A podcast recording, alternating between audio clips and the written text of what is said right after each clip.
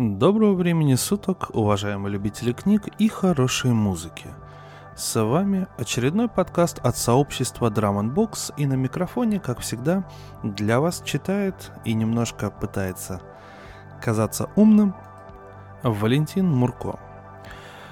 Сегодня мы прервем гегемонию американских писателей, которая давным-давно уже царит у нас, ну, за редким исключением, и обратимся к авторам с британского Альбиона.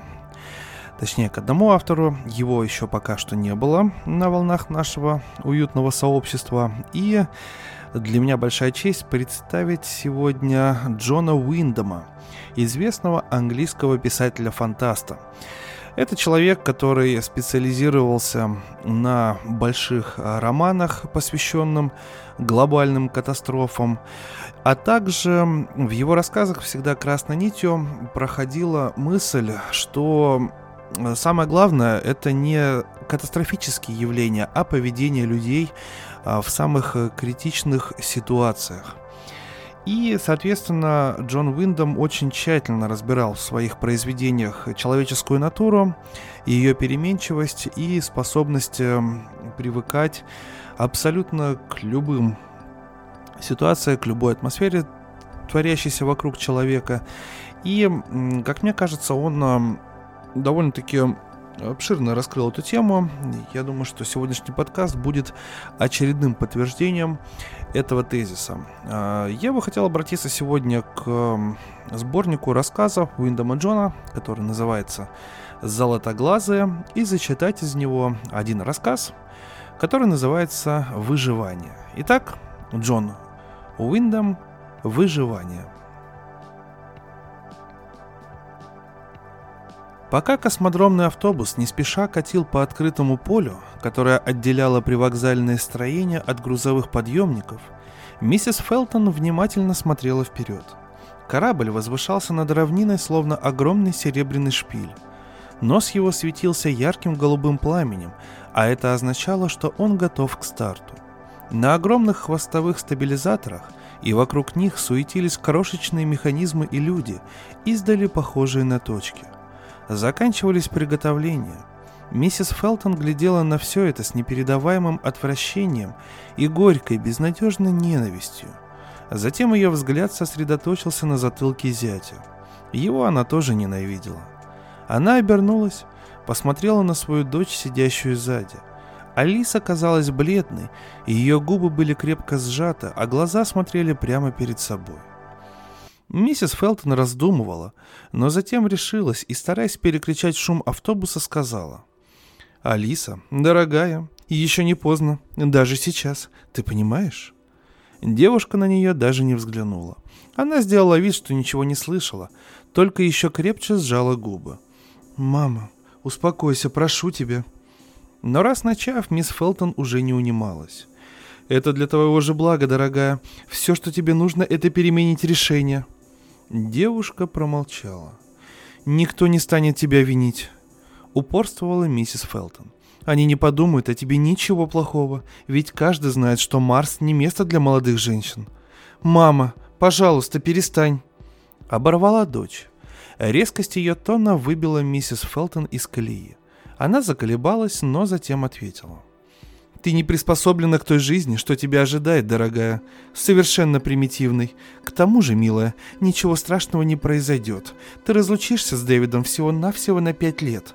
Я уверена, что если бы он по-настоящему любил тебя, то посчитал бы, что тебе здесь будет спокойнее и безопаснее. Сколько можно твердить об одном и том же? Мама! Взмолилась девушка.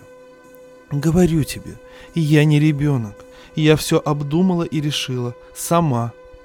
Миссис Фелтон несколько минут сидела молча. Автобус вырулил на открытое поле, и теперь казалось, что космический корабль вздымается до самого неба. «Когда у тебя будет ребенок?» Сказала она тихо, как бы самой себе. «Ты еще вспомнишь мои слова. Поймешь, как все это трудно перенести матери. Мне и без того тошно, а ты... Мама, я тебя не понимаю. Что здесь понимать? Я же люблю тебя. Я тебя родила. Я тебя воспитала и знаю тебя лучше, чем кто бы то ни было. И я знаю, что эта жизнь не для тебя. Будь ты сильной, стойкой, мужественной девушкой, тогда другое дело. Но ты не такая. Сама знаешь, что совершенно не такая. Ты знаешь меня не так хорошо, как тебе кажется, мама. Мисс Фелтон покачала головой. Она зло посмотрела на своего зятя. Он похитил тебя у меня. Проговорила она уныло. Неправда, мама. Но даже если так, ведь я больше не ребенок. Я взрослая женщина, и у меня есть собственная жизнь. Бог тебе судья, и я бы раньше пошла за мужем. Как бы размышляя, сказала мисс Фелтон. Но теперь это ни к чему, понимаешь? Одно дело – племена древних кочевников, и совсем другое в наши дни, когда речь заходит о женах солдат, моряков, летчиков, космонавтов. Как же ты не понимаешь, мама?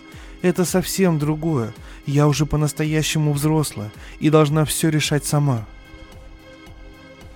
Автобус подрулил к остановке, маленький и игрушечный на фоне корабля, который казался огромным, и трудно было поверить, что он поднимется в небо. Пассажиры вышли и столпились около сверкающего борта. Мистер Фелтон обнял дочь. Алиса прижалась к нему со слезами на глазах. «До свидания, моя дорогая», Пробормотал он дрожащим голосом. «Счастливого пути!» Затем он пожал руку зятю. «Береги ее, Дэвид, ведь она...» «Я знаю, постараюсь. Не беспокойтесь». Миссис Фелтон крепко поцеловала дочь и заставила себя протянуть руку зятю. «Просим всех пассажиров подняться на борт». Двери подъемника закрылись. Мистер Фелтон старался не встречаться с женой взглядом. Он обнял ее и молча повел к автобусу. Вернувшись в космопорт, миссис Фелтон промокнула глаза кончиком платочка и еще раз посмотрела на громадный, безмолвный и одинокий остов корабля. Ее рука коснулась руки мужа. «Я все еще не верю. Это так на нее не похоже. Думал ли ты когда-нибудь, что наша маленькая Алиса... Ох, зачем только она вышла за него замуж?» Ее слова перешли в рыдание. Не говоря ни слова, муж сжал ее пальцем. Я, я бы не удивилась, если бы это случилось с кем-то из ее подруг. Но Алиса всегда была такой тихой, застенчивой. Я даже беспокоилась, что ей помешает эта скромность. Я боялась, что она станет синим чулком, робкой и угрюмой занудой. Помнишь, как дети звали ее мышкой? И вот, пять лет в этом чудовищном космосе. Ой, она не выдержит Генри. Я знаю, что она не сможет. У нее не тот характер. Почему ты не вмешался, Генри? Она бы тебя послушала. Ты мог бы их остановить. Муж вздохнул. Так было всегда, Мэриан. Молодые не обращают внимания на советы. Ты же знаешь. Алиса теперь взрослая женщина, со своими взглядами на жизнь. И она имеет на это право. Да кто я такой, чтобы решать за нее, что и лучше, а что хуже? но ты бы мог помешать ей сделать опрометчивый шаг. Возможно, но какой ценой? Она на несколько минут замолчала, а затем сжала пальцами его ладонь. Генри, Генри, у меня такое чувство, что мы их больше не увидим. Увидим и не раз, не беспокойся. Ты сам не веришь в это по-настоящему, Генри. Ты просто стараешься меня приободрить. Ох. Зачем? Зачем ей понадобилось уехать в это ужасное место? Она такая юная. Ну что ей стоило бы подождать пять лет? Откуда в ней столько упрямства, столько строптивости? Куда делась моя маленькая любимая мышка? Генри погладил жену по руке, стараясь успокоить ее. Постарайся не думать об Алисе как о ребенке, Мэриан. Она уже давно вышла из того возраста. Она теперь взрослая женщина и вообще... Пробовал пошутить он. Если бы все наши женщины были бы только мышками, мы наверняка влачили бы жалкое существование. Навигатор космического корабля «Фалкон» подошел к капитану. «Отклонение, сэр». Капитан Винтерс взял протянутую ему бумагу. 1,365 тысячных градуса. Хм, не страшно. То есть не так уж страшно. Опять юго-западный сектор. Почему все отклонения в юго-западном секторе? Странно, не правда ли, мистер Картер? Может, в дальнейшем все прояснится, сэр. А пока что перед нами очередная загадка. Странно. Одна за другой. Лучше внесите поправку сейчас, пока отклонение от курса не слишком велико. Капитан повернулся к раздвижной полке и вытащил стопку таблиц. Сверившись с ними, он записал результат. «Проверьте, мистер Картер». Навигатор сравнил выводы с таблицы и согласно кивнул. «И какова погрешность?» — спросил капитан. «Отклоняемся немного в сторону, с постоянным вращением, сэр», Поправьте траекторию вручную, я проконтролирую. Потом выровняйте корабль и стабилизируйте. 10 секунд двойного ускорения по правому борту. Дадим ему 30 минут, 20 секунд, чтобы развернуться. А сами посмотрим, что будет. Потом компенсируем двойным ускорением с левого борта. Окей? Отлично, сэр. Навигатор уселся в кресло пилота и застегнул пояс. Он пробежал по клавишам управления и осторожно тронул переключатель. Может получиться хорошая стряска. Надо предупредить об этом всех, чтобы не было паники. Он включил систему оповещения и, достав микрофон, поставил его перед собой. Внимание, внимание! Мы проводим коррекцию курса. Будет несколько импульсов. Не сильных, но все хрупкие предметы должны быть надежно закреплены. Сами вы должны занять свои места и пристегнуть ремни безопасности. Операция займет около получаса и начнется через пять минут. Когда кончится, я сообщу позднее. Все. Он выключил микрофон. Хорошо, что предупредили, а то найдутся профаны, которые думают, что корабль не смог увернуться от метеорита. Так уже было однажды. Во всяком случае, хуже не будет. Удивительно, какого черта делает здесь этот ребенок? Хоть бы занялась чем-нибудь толковым. Ну, чем там обычно занимается у них дома в деревне? Вяжут, например. Она и вяжет? Знаю, но не в этом дело. Зачем она отправилась на Марс? Она умрет с тоски по дому и возненавидит каждый камешек в округе. Надеюсь, у ее мужа хватит ума отправить ее обратно. Слишком жестоко так поступать с таким ребенком. По-моему, это ее вина, сэр. На мой взгляд, она ужасно упряма. Капитан выжидающе посмотрел на офицера. Ну, Пусть у меня нет большого жизненного опыта, но я уверен, что если бы захотел, нашел бы что сказать жене, надумая на увязаться за мной в космос. Но вряд ли такая штука проходит у всех. Как ни крути, а эта птичка в конце концов своего добилась. Раз вы так хорошо постигли женскую натуру, то объясните, каким образом все-таки она здесь оказалась, если он не потащил ее за собой? По-вашему, выходит, что отправиться на Марс так же просто, как смотаться на какую-нибудь международную конференцию. Да, она поражает меня своей преданностью. Девушка боится даже собственной тени, а вместе с тем до того решительно. А вы слышали, как овцы, встретившись со львом, защищают своих детенышей? Вы хотели сказать ягнят, Поправил капитан. Что ж, отвечу. Я не верю ни в сказки об овцах, ни в храбрость девушек. Я только старался обрисовать тип характера, сэр. Капитан почесал щеку. «Может быть, ты и прав, но если бы я собирался взять свою жену на Марс, что запрещается начальством, я бы сразу раскусил, что моей строптивой мамочке быть там совсем не обязательно. А ее муж, что этот тип там будет делать?» «По-моему, принимать грузы одной горнорудной компании», Почасовая работа. Ну что ж, может быть все обойдется. Но все же, на мой взгляд, тяжко осознавать себя бедной никчемной принадлежностью собственной кухни. Провести полжизни, трясясь от страха рядом со смертью, а потом призябать остаток дней в уюте и комфорте. У них было вдоволь времени, чтобы закрепить ночные горшки. Займемся делом. Он застегнул ремень безопасности, повернул к себе висевший на кронштейне экран, включил его и вытянулся в кресле, обозревая медленно проходящую перед ним панораму звезд. «Все расселись, мистер Картер!» Навигатор подключил подачу топлива и положил правую руку на ключ. «Все на местах, сэр». «Отлично, давайте вверх». Навигатор сосредоточился на огоньках приборов. Попробовал нажать пальцами на ключ, ничего не получилось. Он нажал вновь, все осталось без изменений. «Продолжай», — раздраженно сказал капитан. Навигатор решил попробовать развернуть корабль по-другому. Он нажал один из тумблеров под левой рукой. Корабль откликнулся незамедлительно. Он вздрогнул и рванулся в бок. По его корпусу прокатился грохот, будто вдалеке откликнулось эхо. Только привязной ремень удержал навигатора в кресле. Он тупо уставился на вращающиеся перед ним точки. Звезды бежали перед ним по экрану причудливым фейерверком. Какой-то миг капитан смотрел на дисплей в зловещем молчании, потом холодно произнес. «Может, теперь вам посчастливится, мистер Картер, выровнять корабль? Попробуйте-ка». Навигатор взял себя в руки. Он выбрал момент и нажал переключатель. Ничего не произошло. Он попробовал другой. Стрелки приборов продолжали вращаться. На лбу выступила испарина. Он переключился на другую топливную магистраль и попытался управлять снова.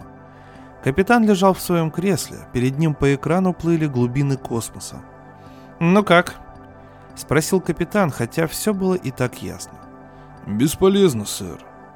Капитан Винтерс отстегнул привязкой ремень и проклацал по полу магнитными подошвами. Он кивком приказал навигатору покинуть кресло и занял его место. Щелкнул тумблером топливных магистралей, нажал стартер. Никакого ответа. Светящиеся точки продолжали вращаться. Он поработал с остальными тумблерами, безрезультатно. Он поднял глаза и встретился взглядом с навигатором. Они смотрели друг на друга, недоумевая, что происходит. Затем капитан подошел к своему пульту и щелкнул выключателем. Тишину нарушил голос. «Если бы только знать, что происходит. Пока мне только известно, что этот проклятый корабль может кувыркаться. А такой способ перемещения явно не подходит для нашего старика». «Джеванс?» «Да, сэр». Казалось, это спрашивает уже другой человек.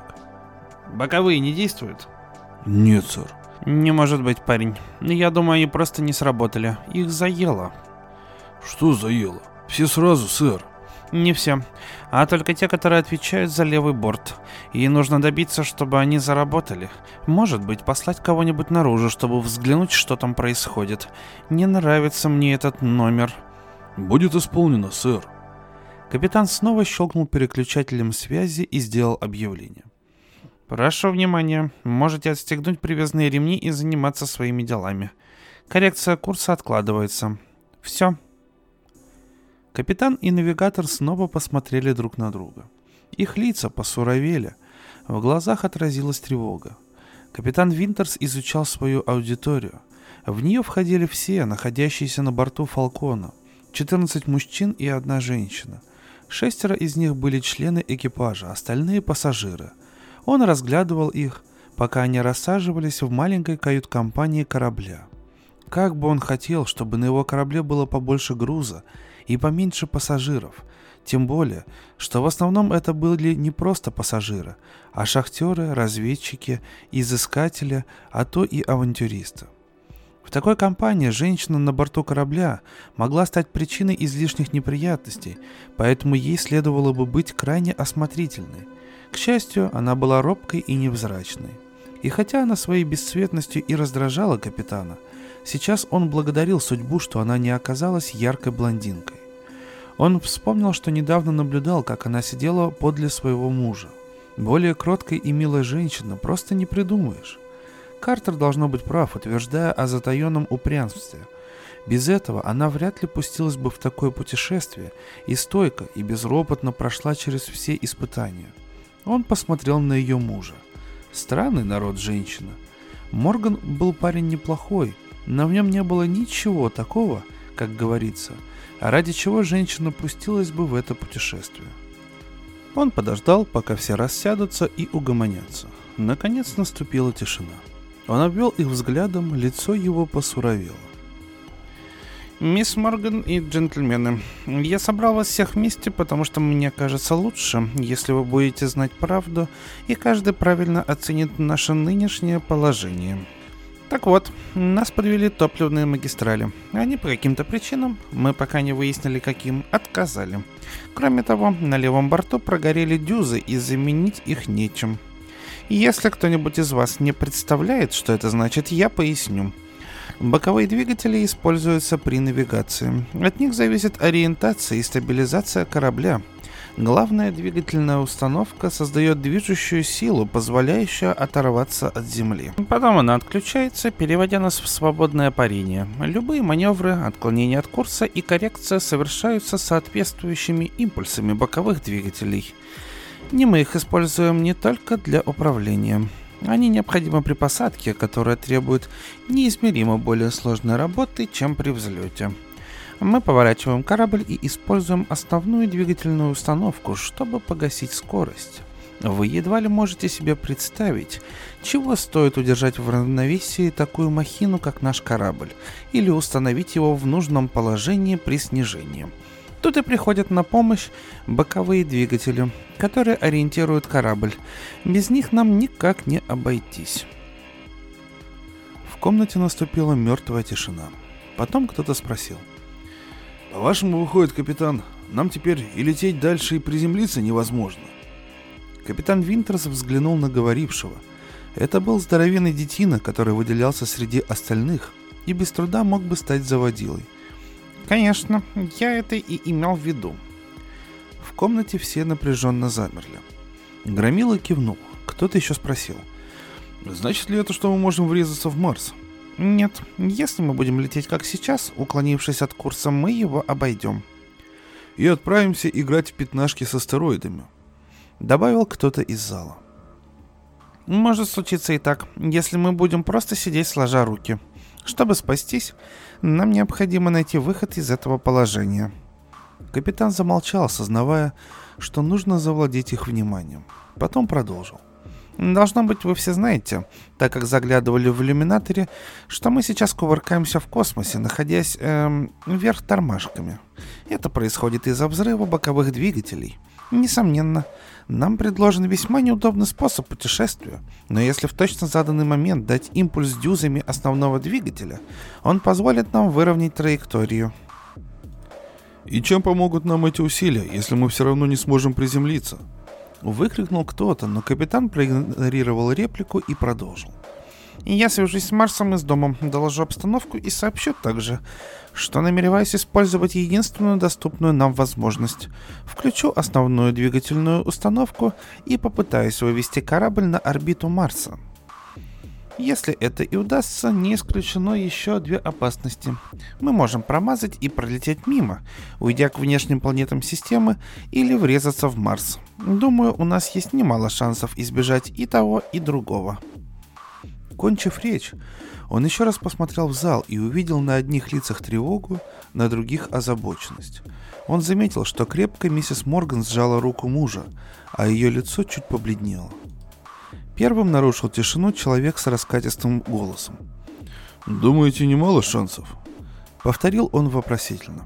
Да, и еще я уверен, что это единственная возможность. Я не стану вас дурачить, изображая полную уверенность. Все слишком серьезно. И когда мы достигнем орбиты, что будет тогда? Они постараются поймать нас радаром, и как только это удастся, пошлют нам помощь. Хм. А что вы лично думаете об этом, капитан? Я... Ну что ж, видимо, это будет не так-то просто. Но раз уж мы связаны одной веревочкой, я скажу, что они доберутся до нас за несколько месяцев. Это самое лучшее, на что мы можем рассчитывать. Корабль пошлют с Земли. Сейчас планеты в противофазе. Боюсь, что придется немного подождать. «Во сколько мы выдержим, капитан?» «Согласно моим расчетам, мы продержимся около 17-18 недель». «И этого хватит?» «Должно хватить». Он оборвал паузу, затянувшуюся после этого ответа, и продолжил твердым голосом. Пусть будет поменьше удобств, развлечений и комфорта, но если мы правильно разыграем свою партию и урежем потребности до минимума, то все выйдет как надо – Сейчас на повестке дня три насущные проблемы. Воздух для дыхания, к счастью, о нем мы можем не беспокоиться. Регенерационная установка, баллоны аварийного запаса и грузового отсека обеспечат нас кислородом надолго. Воду придется экономить. По две пинты на каждые 24 часа. Для всех. К счастью, мы можем добыть воду из топливных баков, хотя это будет далеко не так просто, как это кажется. Хуже всего обстоят дела с пищей. Он подробно рассказывал своим слушателям о всех трудностях, которые их ожидают, и под конец добавил. «А теперь, я надеюсь, у вас будут ко мне какие-то вопросы?» «И нет никакой надежды, что боковые дюзы заработают вновь?» — спросил маленький жилистый человечек с обветренным лицом. «Никакой», Двигательный отсек корабля устроен так, что к нему в космосе не подобраться. Мы попробуем, конечно, но даже если некоторые двигатели и заработают, всей левой двигательной установки нам не подчинить. Он решил, что лучше ответить на большее число вопросов, склонив чашу весов в сторону надежды и таким образом поддержать дух у тех, кому судьба подбросила такой злой сюрприз. И правда, перспективы сулили мало хорошего. Прежде чем придет помощь, им потребуется вся воля и решимость, которая только у них имеется. И даже после этого из 16 человек всегда найдутся несколько ничтожных и слабых. Его взгляд вновь задержался на Алисе Морган и ее мужа. Женщина на корабле, терпящем катастрофу, беспокоила его. Когда страсти накалятся, кто-то из мужчин обязательно положит на нее глаз, а потом неровен час сорвется и... Но раз уж здесь оказалась женщина, ей придется делить все тяготы наравне с остальными, и никаких поблажек. В критический миг, может, кто-нибудь и позволит себе широкий жест, но выделять человека сейчас, когда им всем предстоит такое испытание, давая ему привилегии, было абсолютно недопустимо. Дайте ей поблажку, и вам придется уступать тем, у кого здоровье пошаливает. Настроение сегодня не очень хорошее. Бог знает, что из этого выйдет. Конечно, подумал он, увидав, как она сжимает руку мужа и глядит на него широкими раскрытыми глазами. Неплохо было бы выделить даму, но тут же решил, что делать этого не следует. Он надеялся, что она погибнет не первой. Было бы просто нечестно, чтобы первой была она. Она и в самом деле оказалась не первой. И вообще, за первые три месяца никто не погиб. Фалкон, благодаря умелому маневрированию с помощью основного двигателя, устремился к орбите Марса. После этого экипажу оставалось совсем немного работы. В промежуточном положении корабль превратился в маленький спутник, мчавшийся по эллиптической орбите, предопределенной заранее. На корабле ожидали помощи или смерти. На борту, если не открывать створок иллюминаторов, невероятные кульбиты корабля почти не ощущались. Но стоило их открыть, как бешеный галоп окружающего мира приводил человека в такое смятение, что тут же хотелось захлопнуть створки, чтобы сохранить иллюзию устойчивой вселенной. Даже капитан Винтерс и навигатор едва успевали проделать необходимые измерения и выключали экран, обрывая безумное вращение звезд. Для всех обитателей корабля Фалкон стал маленьким, независимым миром, сильно ограниченным в пространстве и чрезвычайно недолговечным во времени. Более того, это был мир с очень низким уровнем жизни, с нервотрепкой, постоянными срывами, скандалами и болезненным самолюбием, бесхребетностью и склочностью. Здесь находилась кучка людей, и каждый был на чеку, боясь, как бы его не обделили. Тех жалких крох, которые назывались обедом, едва хватало, чтобы заглушить голодное урчание в желудке. Ложась спать и просыпаясь, человек постоянно мечтал о еде. Люди, стартовавшие с земли крепкими и здоровыми, стали теперь тощими и болезненными. Их лица посуровели и ожесточились, приобретя резкие черты. Кожа сделалась землисто-бледной. Лихорадочно сверкали безумные глаза. Они все испытывали немочь. Самые слабые безучастно лежали на своих койках. Более выносливые глядели на них с одним и тем же вопросом в глазах. Прочесть его было нетрудно. До каких пор мы будем попусту тратить пищу на этого парня? Похоже, он уже отмучился. Но пока никто умирать не собирался. Как и предполагал капитан Винтерс, в один из дней положение обострилось. Поводом послужили, конечно же, продукты. Несколько ящиков консервных банок не выдержали колоссального давления остального груза, находящегося сверху, лопнули во время взлета, и банки стали хаотично кружиться в грузовом отсеке по своим собственным орбитам. Узная об этом пассажиры, они бы, конечно, с удовольствием их съели. Но, к несчастью, консервы вдруг бесследно исчезли. И куда? Никто не знал. Все поиски на корабле оказались тщетны – ну а большая часть неприкосновенного запаса состояла из обезвоженной пищи, для которой капитан не отваживался израсходовать нужное количество воды, поэтому еда буквально застревала в горле. Они просто решили понемногу добавлять концентрат к рациону, если не успеют починить корабль к расчетному сроку. Среди груза нашлось немного продуктов, которые несколько скрашивали их существование. Но в конце концов пришлось уменьшить рацион, чтобы растянуть его на 17 недель. Но, конечно, долго так продолжаться не могло. Вначале от недоедания появилась бы слабость, Вслед за ней пришла бы раздражительность, а там до бунта недалеко. Джеванс, главный инженер, установил, что обнаружить и исправить неполадки в боковых двигателях можно, только проникнув в двигательный отсек корабля. Из-за баков, крепившихся за головной частью и отделявших ее от остальных секций корабля, пробраться туда прямо из жилых отсеков оказалось невозможно. К тому же, теми инструментами, которые были на корабле, отверстия в борту корабля никак не прорежешь. Низкая температура космоса и теплопроводность металла пожирали тепло горелки. Его не оставалось для того, чтобы пробить шов. По его мнению, самым лучшим в создавшейся ситуации было бы обрезать дюзы левых двигателей. Спорить здесь было нечего. Хуже того, что есть, быть не могло, да и другие двигатели корабля все равно оставались неуравновешенными левым бортом. Единственным доводом против было то, что для резаков пришлось бы использовать драгоценный кислород, а это заставляло задуматься. Капитан бездействовал и только выслушивал предложения, строя свои, пока никому неизвестные планы. «Хорошо», — сказал угрюмо Джеванс.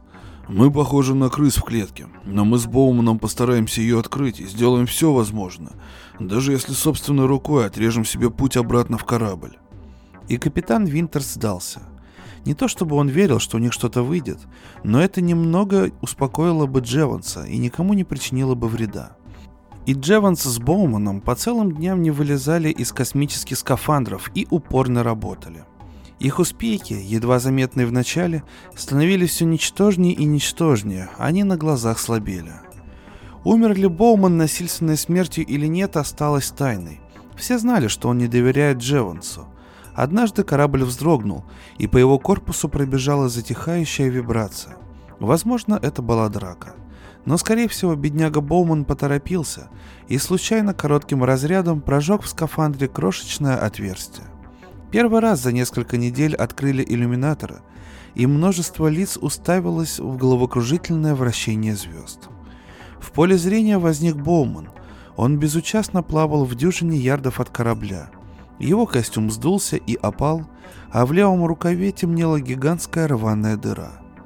Одно сознание того, что вокруг корабля вертится мертвец, совсем недавно твой товарищ, отнюдь не способствовало хорошему настроению и не крепило тот самый моральный дух, который без того на корабле изрядно пошатнулся. Маленький спутник смерти кружился над затерявшимися в космосе людьми, и сколько не отталкивай его – все равно он будет вращаться вокруг корабля, пускай и чуть дальше от него. Может, когда-нибудь для подобных случаев придумают соответствующий ритуал. Скорее всего, это будет небольшая ракета, которая унесет бренные останки в их последнее бесконечное путешествие. Так или иначе, ввиду отсутствия прецедентов, капитан Винтерс решил оказать и в этих условиях телу соответствующие почести, взяв его обратно на борт – Холодильная камера служила обычно для хранения остатков провизии, но несколько отделений уже пустовало. После того, как тело поместили во временную гробницу, прошли почти сутки. Неожиданно над дверью рубки управления тихо звякнул звонок. Капитан осторожно промокнул последнюю запись в бортовом журнале и закрыл книгу. «Войдите», — сказал он. Дверь отворилась лишь настолько, чтобы в нее могла протиснуться Алиса Морган. Она вошла и быстро затворила ее за собой. Капитан удивился, увидев женщину. Она всегда старалась держаться в тени и напоминала о себе нечасто, да и просьбы ее передавал муж. Капитан заметил в Алисе некоторые перемены. Как и все, она сильно похудела, а в ее глазах сквозила тревога и озабоченность. Пальцы ее рук были в постоянном движении, сжимаясь и разжимаясь. Было ясно, что она не знает, с чего начать. Он ободряюще улыбнулся. «Садитесь, миссис Морган». Она пересекла комнату, слегка щелкая магнитными подошвами, и села в кресле. Сидела она напряженно, на самом краешке. «Да, это путешествие не для нее», — вновь отметил капитан. В конце концов, она могла бы быть милой маленькой хозяйкой дома, но не более. Зачем этот глупец муж сорвал ее с насиженного места — тихой, уютной заводе городских окраин, спокойного быта, жизни, где она была защищена от любых невзгод и тревог. Его снова удивило, как безропотно и стойко она выдерживает все лишения аварийного судна. Видно, судьба подарила ей мужественный характер. Он говорил с ней мягко и спокойно, а она напоминала настороженную птицу, готовую в любую минуту сорваться и умчаться прочь. «Чем могу быть полезен для вас, миссис Морган?» Пальцы Алисы сплетались и расплетались. Она следила за ними. Потом подняла глаза, попыталась что-то сказать, но передумала. «Это не так просто», — пробормотала, наконец, она обреченно. Стараясь успокоить ее, он тихо произнес. «Не надо нервничать, миссис Морган. Лучше скажите мне, что вас мучает? Кто-нибудь из них пристает к вам?» Она покачала головой. «Ах, нет, капитан Винтерс, совсем не то». «Так что же?» «Наш рацион. Мне не хватает пищи». «Как и всем нам», — сказал он коротко. «Знаю, знаю, но...» «Что «но»?» — спросил он холодно. Она перевела дыхание. «Тот человек, что умер вчера, Боуман. По-моему, я могла бы рассчитывать на его порцию». Предложение так и осталось неоконченным, так как она подняла в этот момент глаза на капитана.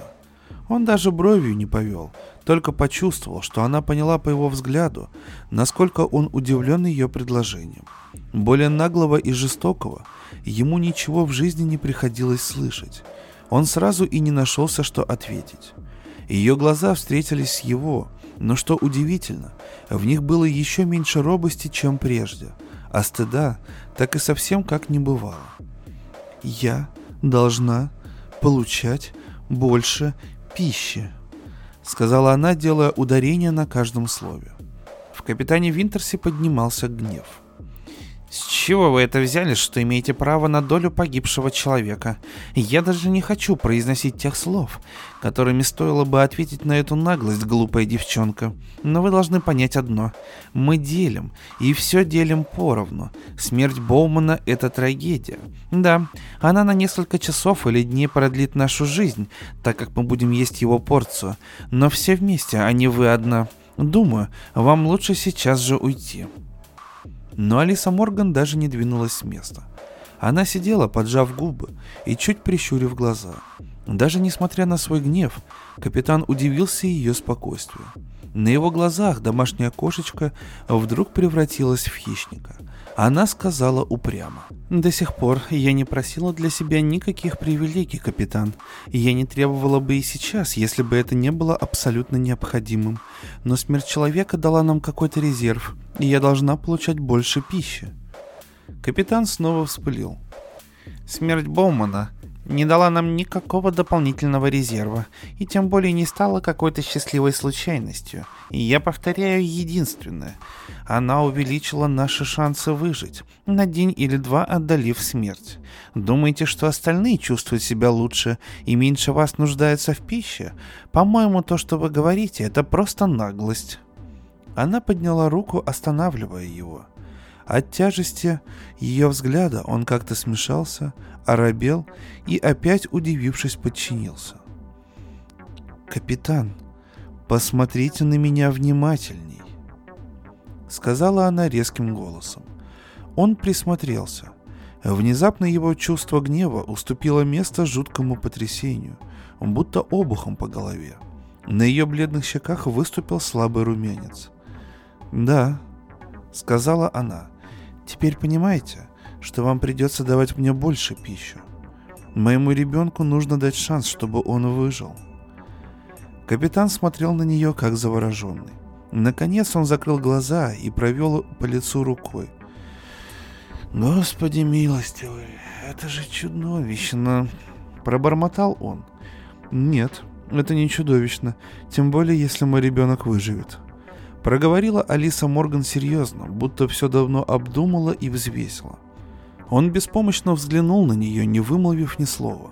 А она продолжила. «Вы же видите, мы никого не ограбим. Боуману больше не нужна его порция, а моему ребенку необходимо. Это ведь очень просто, не правда ли?» Она вопросительно взглянула на капитана. Он не нашел, что ответить, поэтому она добавила. «Так что, как видите, все будет честно. Я теперь это два человека, не так ли? И мне необходимо больше пищи. А если вы не дадите мне ее, вы убьете моего ребенка. Поэтому вам придется. Придется. Мой ребенок должен жить, он должен. Когда она удалилась, капитан Винтерс вытер лоб, отпер личный ящик и вынул оттуда одну из заветных, тщательно оберегаемых бутылок виски. Он ограничился лишь маленьким глотком. Это слегка взбодрило его, но в глазах остались страх и настороженность. Почему у него не хватило мужества объяснить женщине, что у ее ребенка вообще нет шанса появиться на свет? По крайней мере, было бы честно. Но он сомневался, стоит ли полагаться на честность в такой ситуации. Скажи он это, и придется объяснять, почему. А когда она узнает, то все равно ни за что не поверит, а разве что поговорить с ее мужем. Да и потом, уже слишком поздно. Капитан открыл верхний ящик и достал пистолет. Уж лучше это – появилось искушение использовать его по назначению. Это не было минутной слабостью. Рано или поздно все равно придется. А ведь чему быть, того не миновать. Он нахмурился, не зная, на что решиться. Наконец, взмахнул правой рукой и легким щелчком послал пистолет подальше в конец ящика. Потом запер ящик. Еще рано. Скорее всего, скоро придется носить его постоянно, пока его авторитет держался – только иногда слышался сдержанный ропот. Но не за горами время, когда ему понадобится пистолет для их или его собственной безопасности. Он это знал. Если люди заподозрят, что обнадеживающие сообщения, которыми он время от времени радовал их, липа, если они как-то обнаружат, что спасательный корабль, который, как они верят, мчится через бездну космоса к ним на выручку, еще даже не стартовал с Земли, тогда начнется настоящий ад. Было бы куда спокойнее, если бы первым сломалось радиооборудование. «Ну вам что, нечем заняться?» — спросил капитан Винтерс. Он говорил отрывисто и резко, потому что был крайне раздражен, а не потому что вопрос, который обсуждался, заботил его теперь больше других. Навигатор даже не удосужился ответить. Его башмаки заклацали по полу, а ключи и браслет-идентификатор проплыли капитану в дюйме или двух над поверхностью стола. Он протянул руку, чтобы поймать их. Я... Начал было он, но поймал взгляд товарища. «Бог мой, дружище, что с тобой происходит?» Он почувствовал некоторое угрызение совести. Ему понадобился боуманский браслет-идентификатор для записи в журнал, но вряд ли стоило посылать за ними Картера. У человека, погибшего в открытом космосе, вид должен быть не из лучших. Поэтому они до сих пор и оставляли его в скафандре. К тому же, подумал он, Картер всегда был порядочным сопляком. Он вытащил бутылку, последнюю. «На-ка, хлебни этого», — сказал он. Навигатор подчинился и уронил голову на руки. Капитан поймал бутылку, свободно дрейфующую в воздухе, и убрал подальше от глаз. «Простите, сэр», — сказал навигатор, не поднимая глаз. «Ладно, Картер, все в порядке. Скверная работенка. Надо было бы мне взяться за нее самому». Его подчиненный слегка вздрогнул. Минута прошла в молчании, поскольку каждый замкнулся в себе. Потом навигатор поднял глаза и встретил взгляд капитана. «Дело не только в этом». Казалось, капитан смутился.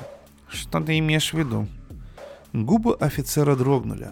Он никак не мог собраться с мыслями и постоянно запинался. «Не мельтеши. Объясни толком, что ты хочешь сказать?» Проговорил капитан сурово, чтобы парень взял себя в руки. Навигатор чуть вздернул голову. Его губы перестали дрожать. «У него... у него...» С трудом выговорил навигатор, а потом попробовал снова, разом выдохнул. У него нет обеих ног. Чего? Ты говоришь, что у Боумана нет ног? Да, сэр. Какая чушь. Я сам видел, как его доставили. Да и ты, впрочем, тоже. У него ноги были на месте. Да, сэр. Были ноги, а теперь их нет. Капитан замер. Несколько секунд в рубке управления не было ни звука, только слышалось тиканье хронометра. Наконец он с трудом выдавил всего одно слово. «По-твоему...» «А что же еще, сэр?»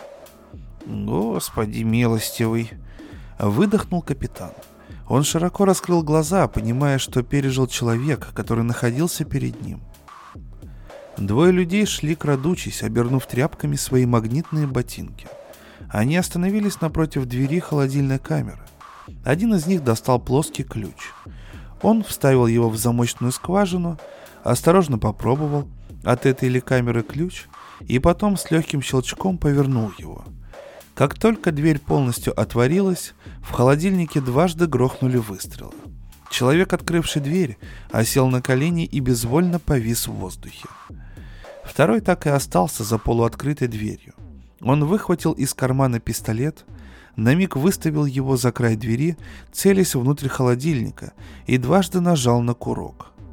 Из рефрижератора вылетел человек в скафандре и, неестественно согнувшись, поплыл через каюту.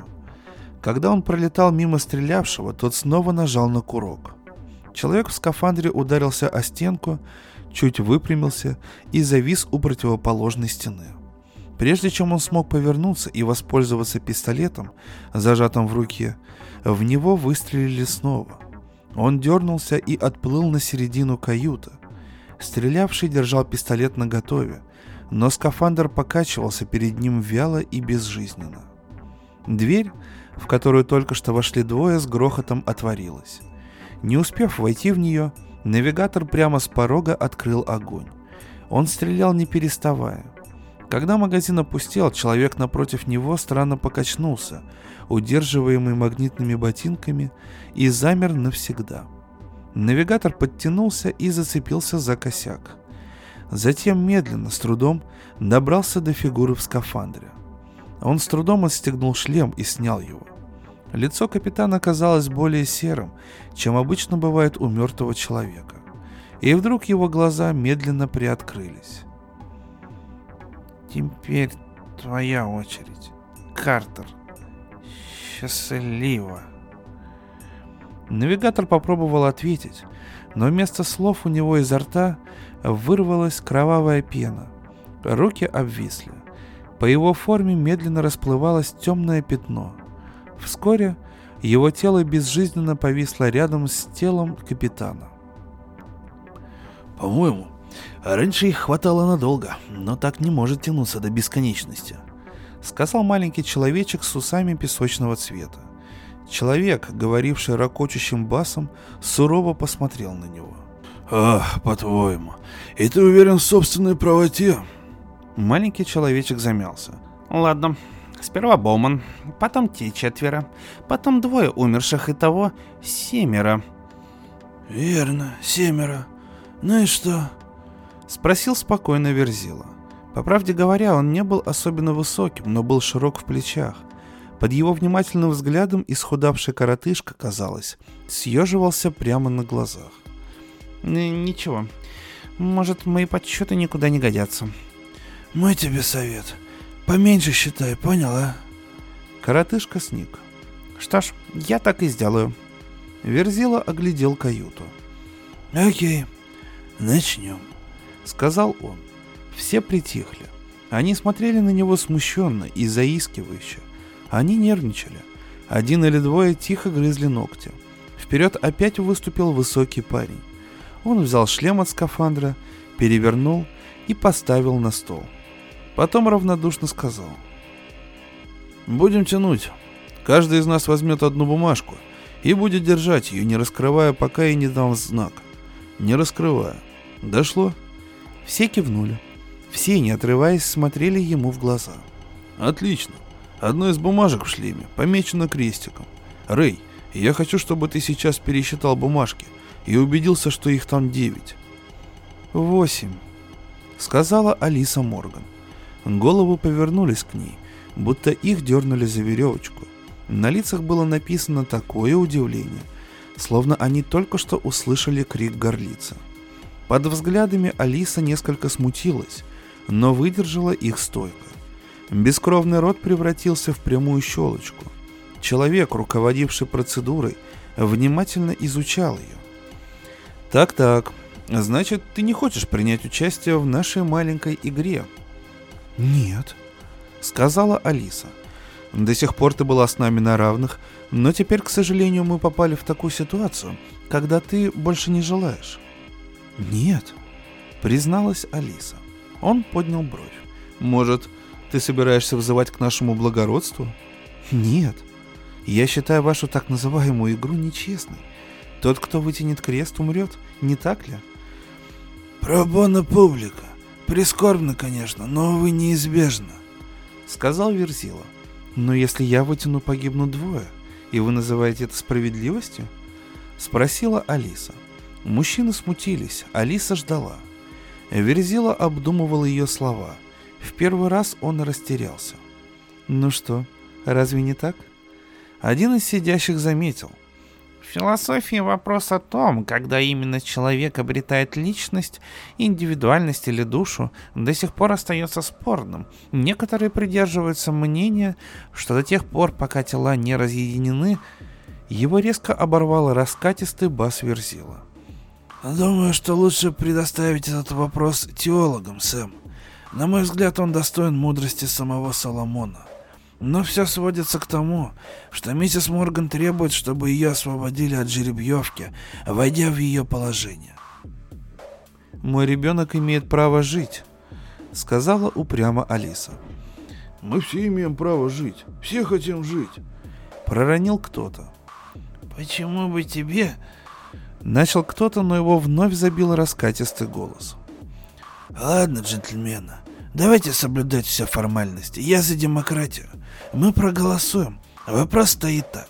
Либо вы решите, что требование миссис Морган правомочно и имеет силу, либо ей придется попытать счастье на общих основаниях.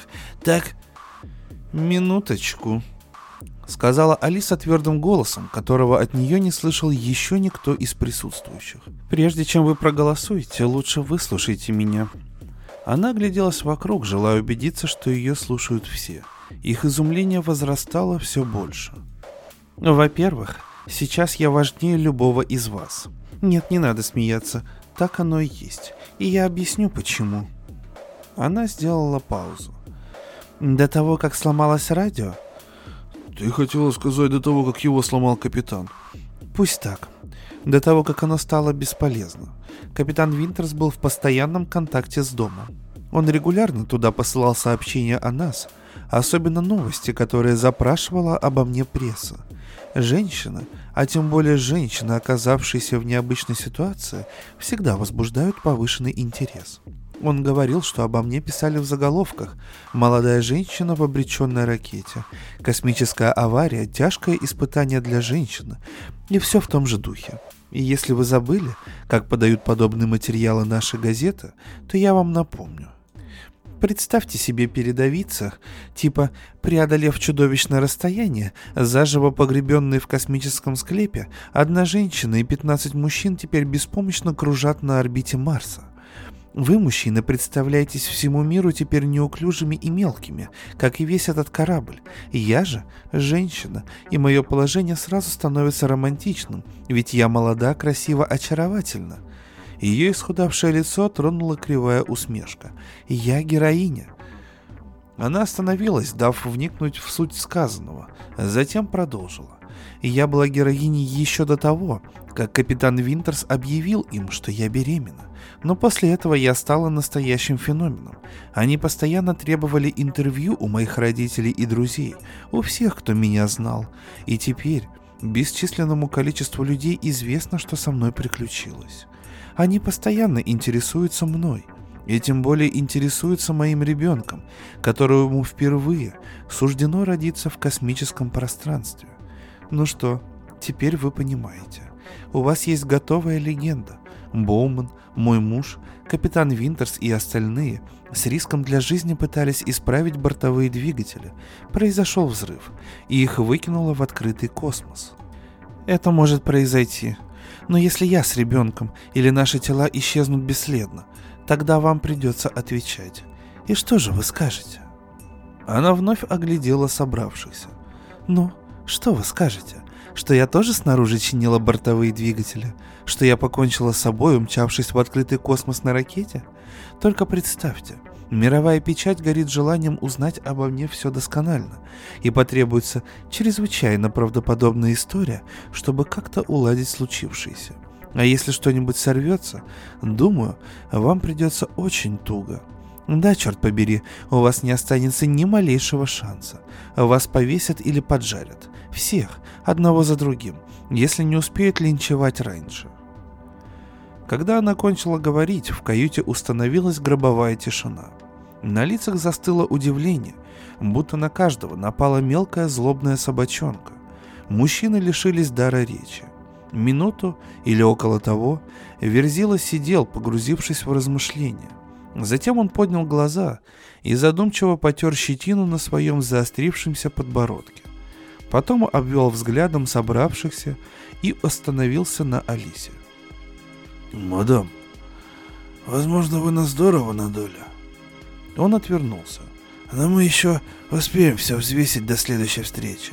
А пока, Рэй, восемь бумажек, как велела леди». «Это он», — сказал человек, глядящий на экран из-за плеча шкипера. Шкипер раздраженно отмахнулся. «Конечно же он.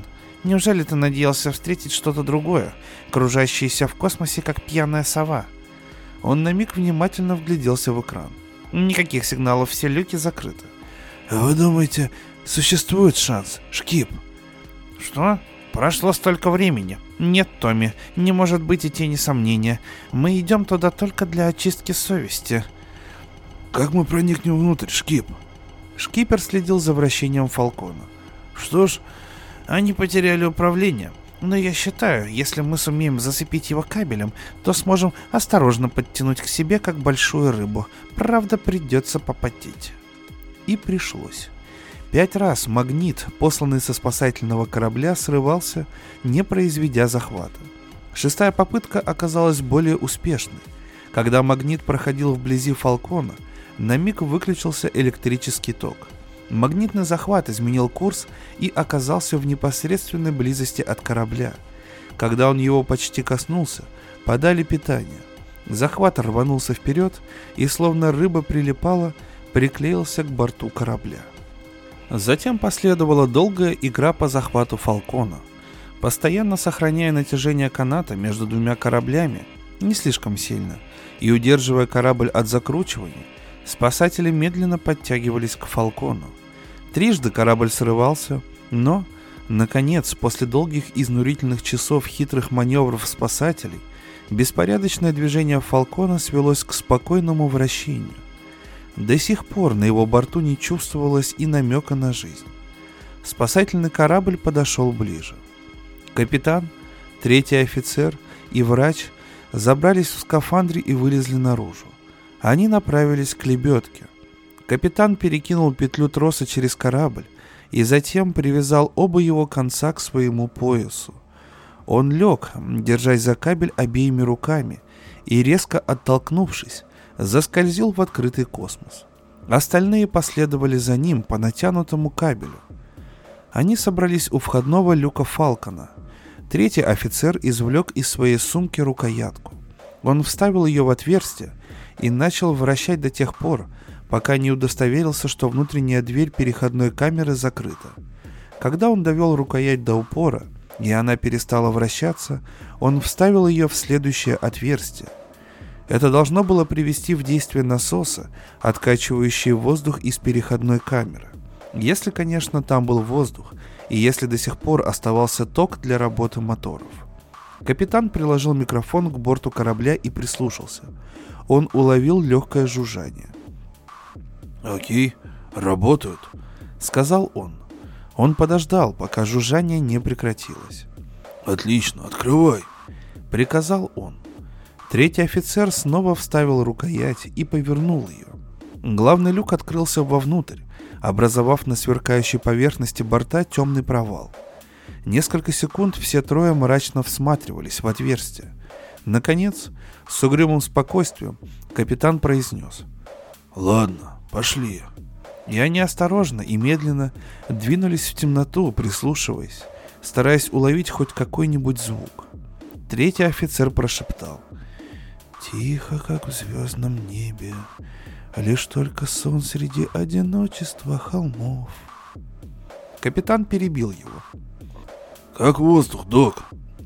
Доктор взглянул на свой анализатор. «Нормально», — сказал он несколько удивленно. «Давление на несколько унций ниже нормы, и только». Он принялся отстегивать свой шлем. Остальные последовали его примеру. Отвинтив крепление, капитан поморщился. «Не нравится мне все это», — сказал он встревоженно. «Пошли, посмотрим, что там». Он направился к комнате отдыха. Остальные осторожно последовали за ним. Сцена была немыслимой и ошеломляющей. Хотя вращение фалкона прекратилось, все незакрепленные предметы внутри него продолжали кружиться, пока не натыкались на какую-нибудь твердую преграду и, отскочив от нее, мчались в другом направлении. Получилась какая-то мешанина из всевозможных предметов, медленно плавающих и сбившихся в кучи. Как и следовало ожидать, Здесь никого нет. Док, как вы думаете? Он замолчал, уловив странное выражение в глазах доктора, и проследил за его взглядом. Доктор уставился на плывущие обломки. Среди паривших книг, жестянок, игральных карт, ботинок и разного хлама его внимание привлекла какая-то кость. Она была обглодана и перерублена пополам. «В чем дело, док?» окрикнул капитан. Доктор обернулся, взглянув на него невидящими глазами, и снова уставился на плавающую кость. «Это...» — сказал он с дрожью в голосе. «Это человеческое бедро». Очень долгое время, пока они рассматривали чудовищные останки, на фалконе царила полная тишина. И вдруг раздался звук. Звук был высоким, тонким, дрожащим, и очень чистым человеческим голосом. Трое недоверчиво посмотрели друг на друга, услышав.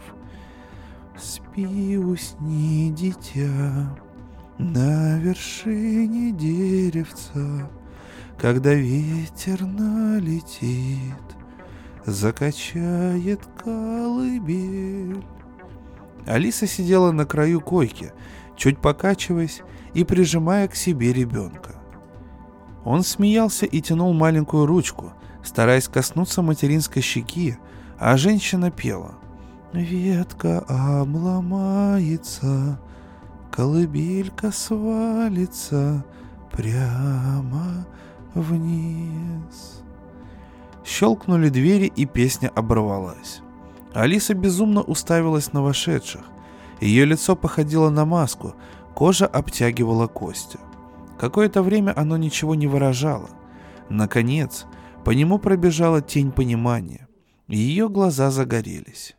Губы скривились в улыбке. Она отвела руку от ребенка, и тот повис в воздухе, гукая и улыбаясь. Она запустила руку под подушку и вытянула оттуда пистолет. Черный остов пистолета казался громадным в ее невероятно худенькой ручке, когда она направила его на людей – застывших в дверном проеме. «Посмотри, детка», — сказала она. «Посмотри сюда. Это же еда. Наша любимая еда». Честно говоря, не думал я, что рассказ закончится таким вот жутким образом, но если отбросить ужасающие космические сцены каннибализма, в целом это превосходный рассказ про то, что женщина является обычно намного сильнее, точнее, внутри нее находится намного больше резервов, чем мы видим в этих хрупких созданиях, которые живут вместе с мужчинами. В любом случае, дорогие слушательницы, сейчас обращение к вам. Сообщество Drum Books поздравляет вас с наступающим праздником 8 марта – мы не перестаем восхищаться вашим мужеством, вашей стойкостью и вашим отчаянным желанием э, жить и сражаться за своих собственных детей. Мужчин такого нету, и за, за такое нам стоит преклонить перед вами голову. Мы вас любим. Э, спасибо большое, что послушали этот подкаст от сообщества Drum Books, дорогие слушатели. И до новых встреч С праздником вас 8 марта.